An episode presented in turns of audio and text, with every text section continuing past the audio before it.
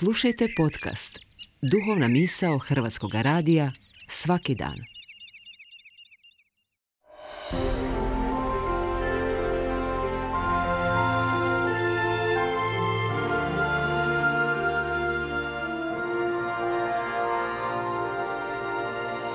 Duhovna misao.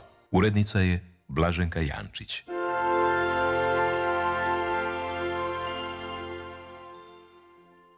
Poštovani slušatelji Hrvatskog radija, govori vam Dubravko Škrlin Hren, župnik župe Stupnik Lučko. Srdačno vas pozdravljam na današnju svetkovinu Krista Kralja. Želimo danas zajedno razmisliti što je zapravo Kristovo kraljevstvo i kakav je to Isus kralj. On nadasve želi biti kralj našega srca. A dobro je na samome početku ovoga razmišljanja konstatirati da su našim ljudskim srcima, nažalost, često puta kraljevale ili još uvijek kraljuju neke manje bitne stvari. Sveto pismo svjedoči kako su u povijesti mnogi kraljevi svojom krivom kraljevskom politikom doveli cijele narode u propast. Slično se, nažalost, događa i u današnjem svijetu. Vođe naroda kojima nije na srcu i na pameti dobro povjerenog im naroda, obično će taj narod iskoristiti i odvesti ga u propast. Prorok Ezekiel već davno prije Isusovog rođenja navješta kako će se sam Bog zauzeti i biti dobar pastir i vođa svoga naroda.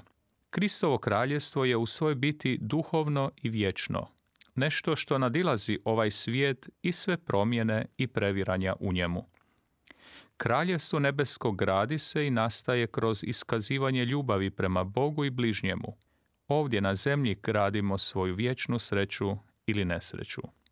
Vječna sreća ovisi o iskazanoj ljubavi prema bližnjima. Ako dublje gledamo, zapravo nam ne sudi Bog, već mi sami sebi svakodnevno sudimo. Ovisno našim postupcima, mislima, riječima i djelima, sami sebi izričemo sud kojeg će Bog samo potvrditi. A mjerilo suda bit će ljubav. Isus se sam suobličuje s onima koji su siromašni, koji trpe ili su odbačeni. Ljubav prema Bogu mjeri se ljubavlju prema čovjeku. Evanđelje nam jasno govori i ukazuje put koji valja slijediti. Ljubiti svu braću ljude, pa i one koji nam čine zlo, a posebno one koji su u potrebi ili na rubu društva. Iskazivati pomoć takvima kao da se radi o samom Kristu. To treba biti naše pravilo života i to je snaga koja će mijenjati svijet, to je ljubav koja preobražava i koja kršćane čini prepoznatljivima i privlačnima. Krist koji je naš kralj neka nas ojača svojom milošću kako bismo mogli svoj život živjeti onako kako je njegova volja. Slijedimo Krista kralja, slijedimo našega kralja koji umjesto vladalačkog žezla ima trsku u ruci.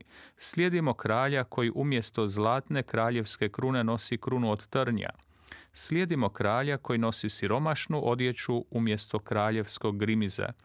Slijedimo kralja koji umjesto kraljevskog prijestolja ima križ, križ po kojem daruje vječni i kraljevski život svima nama. I zato oboružajmo se oružjem našega kralja, a to je poniznost, dobrota, jednostavnost, milosrđe, strpljivost i spremnost na darivanje sebe za drugoga.